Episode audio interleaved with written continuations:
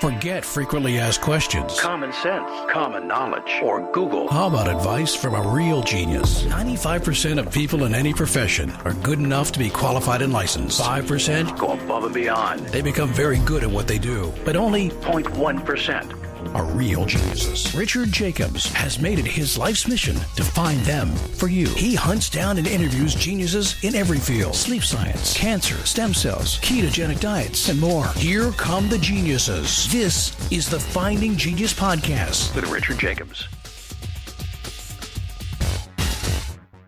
Hello, this is Richard Jacobs with the Finding Genius Podcast. This is the Health, Medicine, and Bioscience edition. It's my job here to find the top experts in their fields, whatever field that may be. I've interviewed over 2,000 researchers, clinicians, scientists, etc.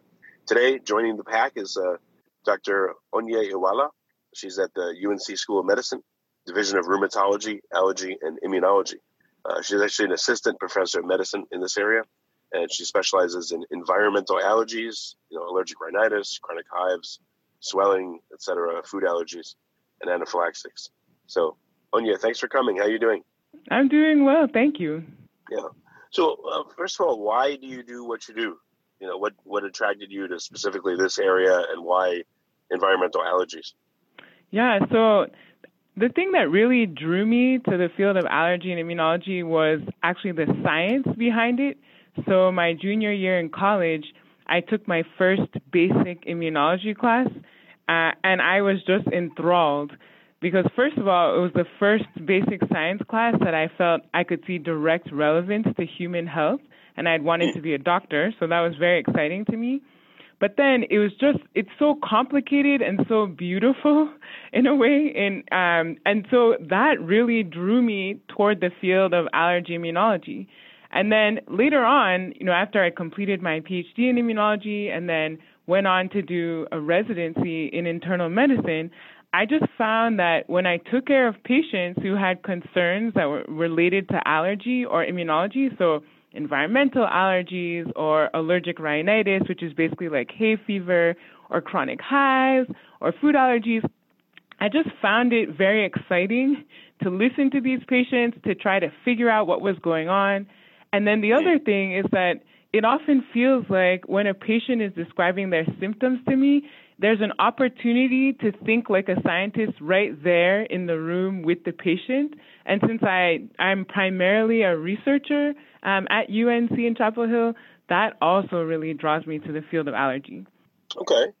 And then, um, so you're looking at uh, certain conditions. So let's talk about some of them. What, what do you, you know, I'm sure you're going to say a lot of them are on the rise because everything seems to be on the rise nowadays, unfortunately. Right. What, yeah. what are the, um, the major conditions that you see you know, let's say especially in children or young adults, and, and you know, let's talk about those.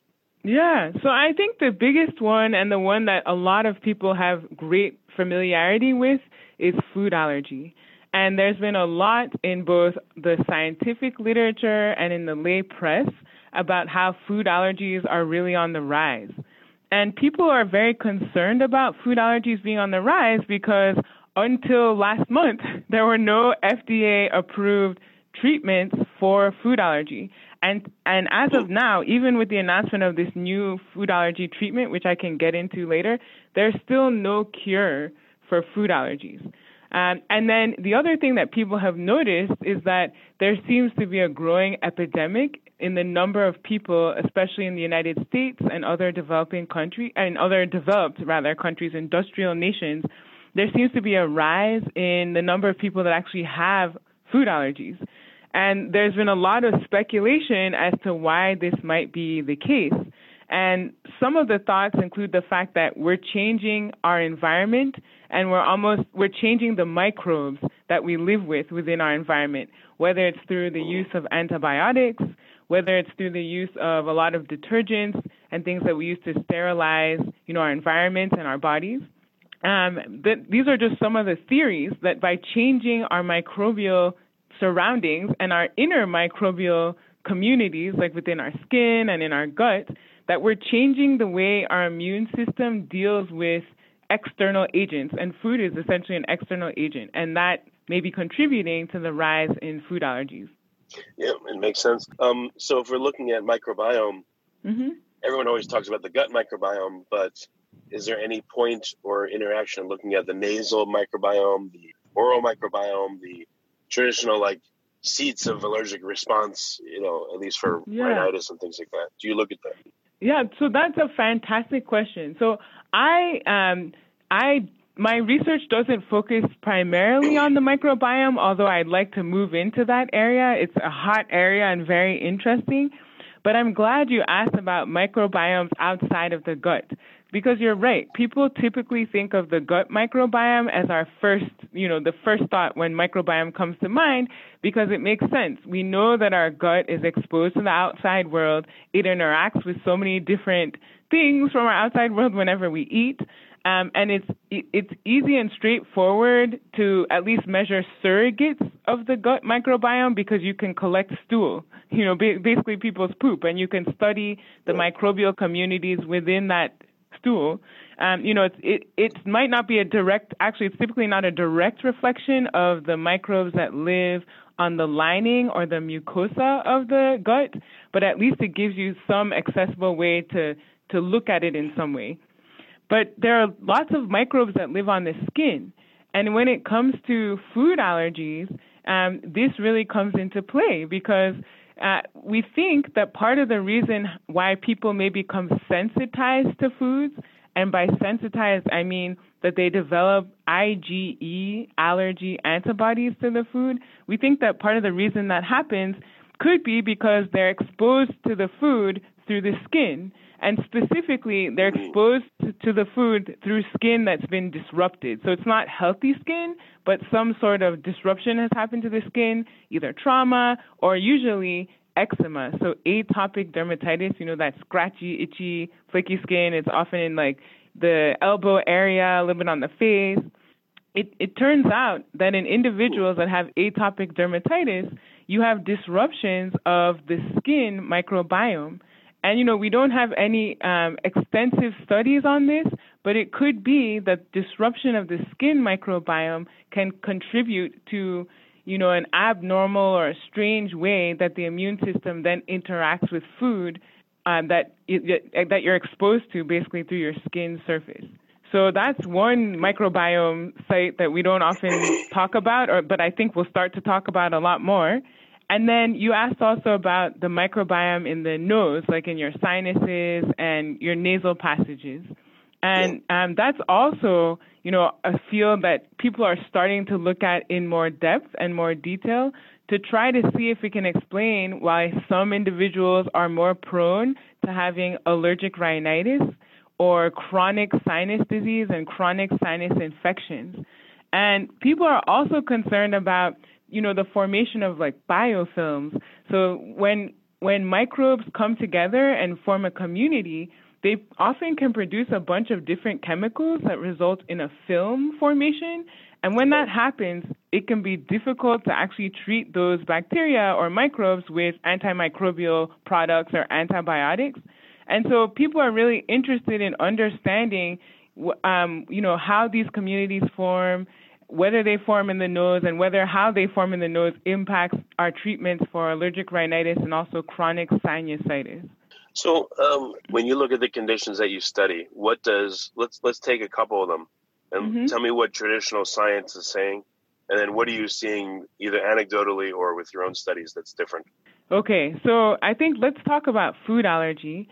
So, you know, with food allergy, um, when I when I say food allergy, I'm talking about a classic or a conventional immediate hypersensitivity response to a food that's driven by this allergy antibody called IgE.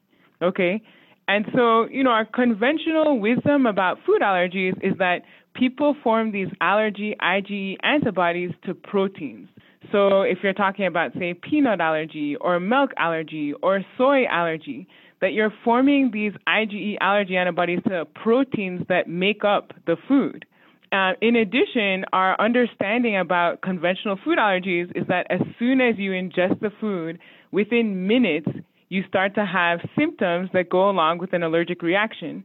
And for conventional food allergies, if you don't have symptoms within two hours or less, then we don't consider it to be an IgE mediated hypersensitivity response to the food. But the research that I'm involved in right now, along with my colleagues at UNC, um, including Dr. Scott Commins, actually, is related to, uh, oh, let's call it a weird, it's like an unconventional IgE mediated food allergy. And so this is called alpha gal syndrome or alpha gal um, delayed allergy to mammalian meat or red meat. So the reason why this allergy is unconventional and doesn't fit the common rubric the, or the common ways we understand conventional IgE food allergies is because this time patients are making these IgE allergy antibodies to a sugar. So they're making it to a carbohydrate. And the carbohydrate can be attached to proteins or it can be attached to fats or lipids. And so it's really unusual and it hasn't really been described for any other kind of food allergy where uh, the allergic person is actually making allergy antibodies to a carbohydrate as opposed to a protein. Then the other weird thing about alpha-gal syndrome or alpha-gal uh, mammalian meat allergy is that you don't develop the significant symptoms until hours after you've ingested the um, carbohydrate, you know, attached to the proteins of these meats. So people will have like a steak dinner and then wake up in the middle of the night, six or eight hours later, itching with hives or having difficulty breathing or feeling dizzy or lightheaded. So instead of having a reaction within minutes, you're having a reaction hours later. So it can make it very difficult to diagnose this particular kind of IgE food allergy, and it just sets it apart from the conventional protein based IgE food allergies. Okay. Um, so, in a short acting versus a long acting food allergy, what do you think is happening? What do you think the, uh, the steps in the body are to cause the allergy? To cause the allergy. So, that's also a great question. So, so you know, in a conventional food allergy, what happens first is that you're exposed to the food in some way. Either you eat it once before, or perhaps you're exposed to it through your skin or through your nasal passages, airways. In some way, you get exposed to the food. Um, the exposure to the food um, basically tells your immune system, for some reason, to start creating an environment with chemicals that push the B cells, like the B immune cells in your body, to start making IgE allergy antibodies. It's not entirely clear what kinds of signals or why the body will shift and tell the these allergy B, these B cells to start making the IgE allergy antibodies. There's a lot of research into this area trying to answer that question. But at any rate, your B cells start making these IgE antibodies, and the IgE antibodies can then attach themselves to what we call allergy effector cells. And so allergy effector cells includes mast cells and basophils. And basically the basophils can circulate around in your bloodstream, but the mast cells stay in tissues and organs. So they're the cells that are in your skin, they're the cells that are in your gut and your GI tract, in your airways, in your nose, so on and so forth. All of these allergy effector cells have these IgE allergy antibodies attached to them and they're specific for different foods. So, for example, you may have peanut IgEs attached to these mast cells and basophils. So once that happens, we call you sensitized. You're now sensitized to the food. But it's only after you ingest the food a second time. This time, the, the food now is recognized by these allergy IgE antibodies on the mast cells and the basophils, and it turns those cells on and causes them to explode and release a lot of histamine. And so once histamine is released into the tissue environment, be it the skin or the lungs or the gut or you know your throat, that's when people start to have symptoms because histamine causes blood vessels to be dilated and leaky. So you get fluid coming into the skin or into the gut wherever the mast cell or basophil happens to be located. And histamine can also bind to histamine receptors on nerves and cause an itching sensation. So that's why people typically have itching and swelling when they eat the food, and that's the immediate response. Now, with alpha gal allergy, the thought is that perhaps because some of this alpha gal is on fat, like on fat molecules instead of on proteins, that there's a delay in the absorption and processing of these fat molecules, And so, because of that delay, it takes longer for the alpha gal to find those IgE allergy antibodies on the mast cells and basophils, and that's why there seems to be a delay in um, the allergic response. But this again is theory. We haven't we haven't yet done the experiments to prove this. So, um, what are what are some possible interventions that come to mind for you based on your knowledge of uh, how allergic responses happen, and at what stage yeah. do you think they would be most helpful? Yeah. Um, so in terms of food allergies, so there have been like decades of research trying to figure out how to either cure food allergy or um, similar to what we do with allergy shots for environmental allergies, figure out a way to desensitize people to the food protein uh, you know, of concern so that if they had an accidental ingestion of that food protein, they either wouldn't have a bad reaction or the type of reaction they would have would be less severe. So there's been a lot of research into trying to come up with treatments like this. And so the biggest one and the one that was just recently FDA approved specifically for peanut allergy is called oral immunotherapy or OIT for short. And so the idea is you keep giving small amounts of whatever it is that you're allergic to. So let's take peanut, for example. So you give small amounts of peanut orally, and you keep increasing the amount of peanut that you give to the person um, until you basically desensitize the person to this protein. And the thought is that by giving increasingly increasing amounts of this protein that you're allergic to, you change the way the immune system actually looks looks at and responds to the protein. You change the type of cells that are responsible for responding to the protein. You change the type of antibodies that get released by the B cells in response to the protein. And as a result, your body is better equipped uh, not to respond in an adverse way, basically, when you eat the food protein. And so there's this new drug called Palforzia. It was just approved by the FDA um, at the end of January. And essentially, what it does is it it um, it basically takes this concept of oral immunotherapy to peanut and puts it into like a standardized format that physicians can prescribe to patients who have peanut allergy. So the challenge is that with these with this immunotherapy, you can have side effects. You know, like any other medicine, you can have side effects. And so when you're giving someone something you know they're allergic to, even if it's in small amounts, there's always the possibility that they can have an allergic reaction that ha- that can have serious consequences. And so that's why when when you're when a doctor or a patient is trying to decide whether to jump into this oral immunotherapy, you really have to weigh the risks and benefits of the treatment. And the other challenge is that there are some patients where this treatment seems to um, cause what we call sustained unresponsiveness because we don't want to call it a cure per se. But what I mean by that is that they do this treatment for three years, five years, and then it seems like they're now able to incorporate the food, like peanut, into their diet without having a, a bad um, allergic response. But then there are other patients where they do this treatment for three or five years, and maybe for a couple of days afterwards they can have the food, but then their allergy comes right back. And so it's we, right now we don't have any tests to help us distinguish between the people who will achieve this sustained unresponsiveness, which is kind of like cure, quote unquote, versus the people who are just going to be desensitized. So that's why it's, it's yeah, a challenging we, therapy. Yeah.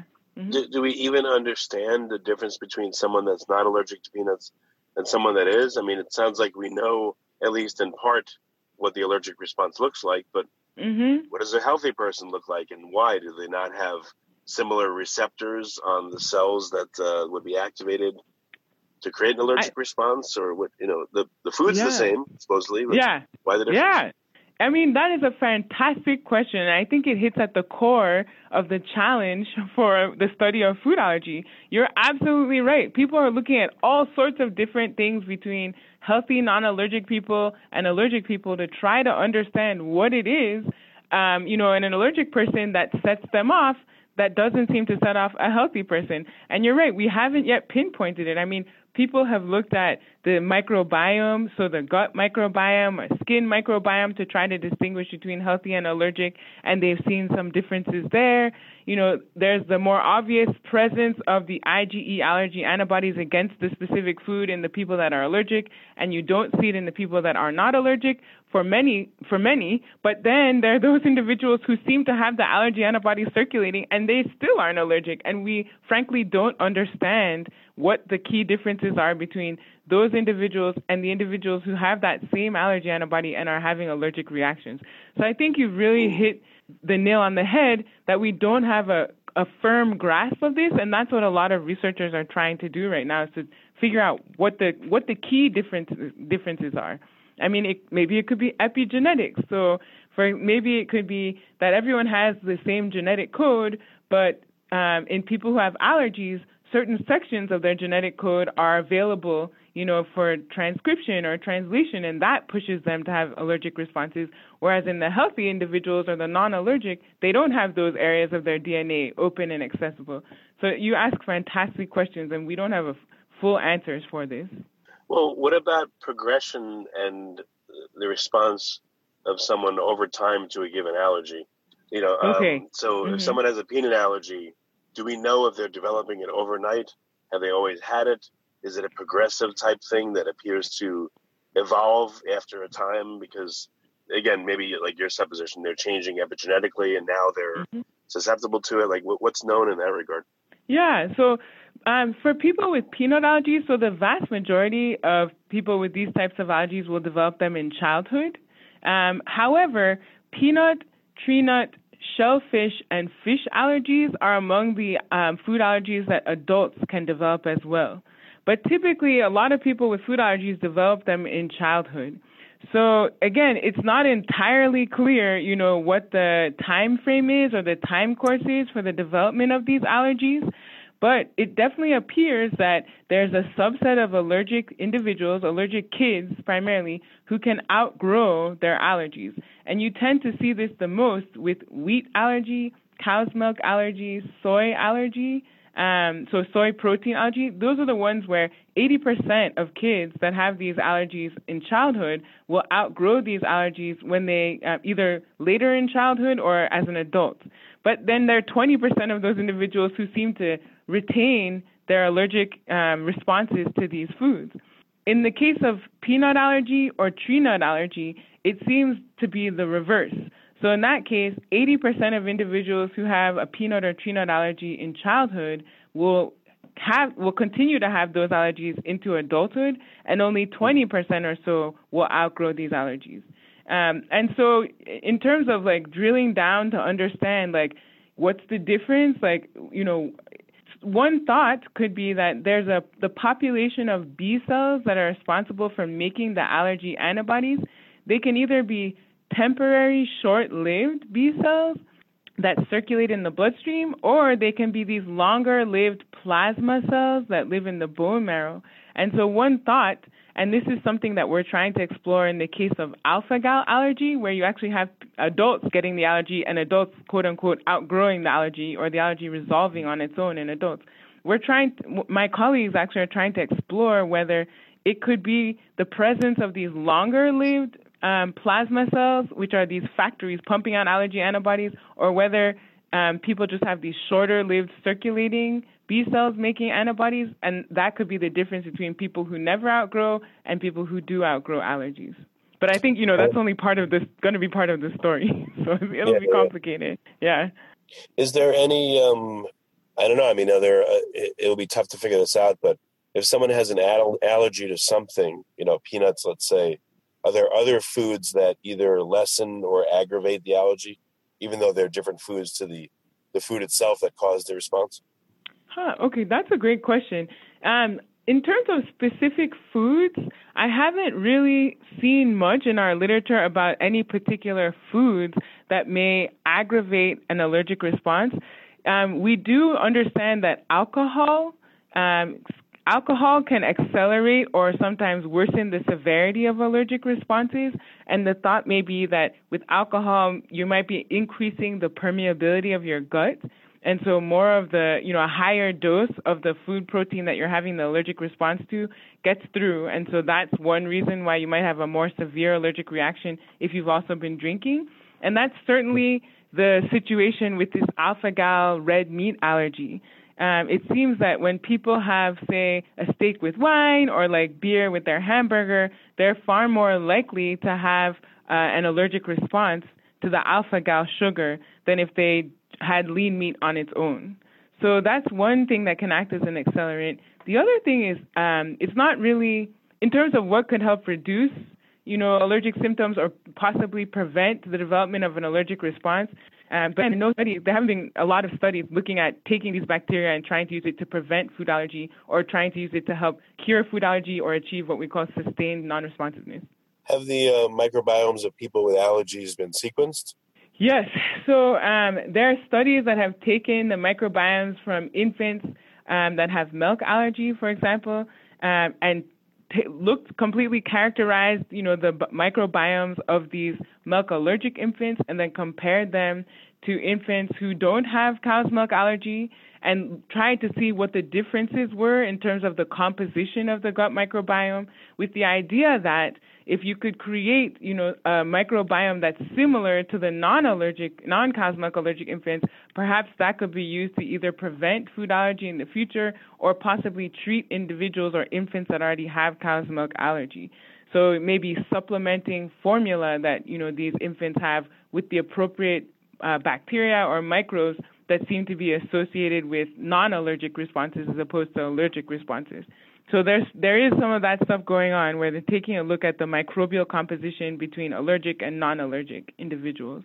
Well, I mean, you could look at breastfed babies versus formula fed and see mm-hmm. if there's mm-hmm. correlation in types of allergies and prevalence and all that. Because, you know, from what I understand in breast milk, there's plenty of microbes as oligosaccharides that the microbes, you know, encourages certain microbes to take up residence in the baby's gut, et cetera. So, Absolutely. Yeah, no, absolutely. You're right. And those studies are being done. They absolutely are. So you're you're right. Hmm, okay.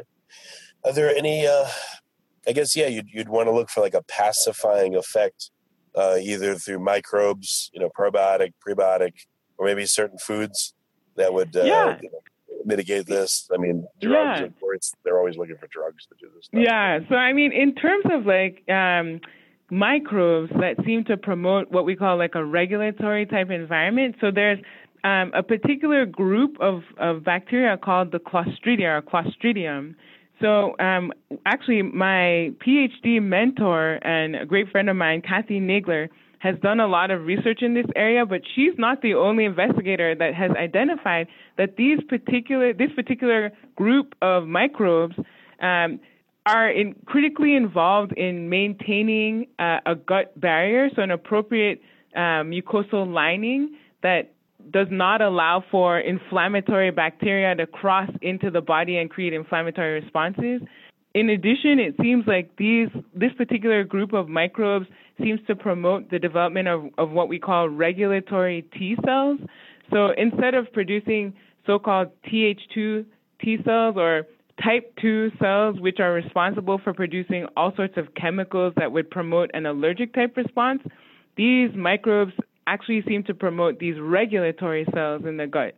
And we think that that's part of the reason why having a, an appropriate abundance of these microbes um, allows people to mount normal and non-allergic responses to food. So people are trying to figure out, you know, how to use these, like you're like you're suggesting, as a way to treat or prevent the development of food allergy.